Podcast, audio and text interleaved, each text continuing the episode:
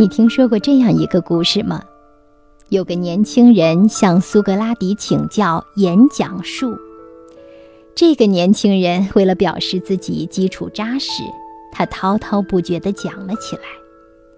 等他停了下来以后，他问苏格拉底对自己有何意见。苏格拉底说：“请交双倍学费。”年轻人非常惊讶。听到这里，你是不是也同样感觉惊讶呢？为什么呢？苏格拉底对此的回答是：“因为我得教你两门功课，一门是怎样闭嘴，另一门是怎样演讲。”著名的心理学家、科学家巴甫洛夫曾经说过：“绝不要企图掩饰你知识的缺陷，哪怕是用最大胆的猜度和假设作为借口来掩饰。不管这种肥皂泡的美丽色彩怎样使你炫目，但肥皂泡是不免要破裂的。那时，你除了羞愧之外，会一无所有。”古书中记载，有一个楚国人得到了一个形状像马的谷物，它十分精致，颈毛和尾巴俱全，只是背部有个洞。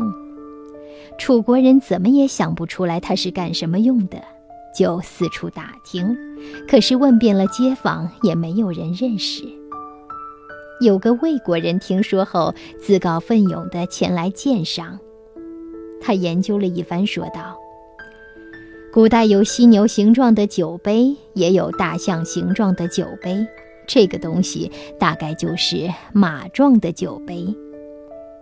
楚国人一听，把它装进了匣子，收藏起来。每当设宴款待贵客的时候，就拿出来盛酒。后来，一个外地老人偶尔经过了这个楚国人的家，见他用这种东西装酒，便惊讶地说道。你从什么地方得到的这东西？它是个尿壶呀！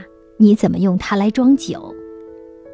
楚国人听了这话，脸唰的一下就红了，赶紧把那东西扔得远远的。自以为是的人，往往不懂装懂，等他知道实情以后，常常是苦不堪言。对于求学，我们说最忌讳的就是不懂装懂。学习的首要任务是认清自己的不足，虚心向人请教。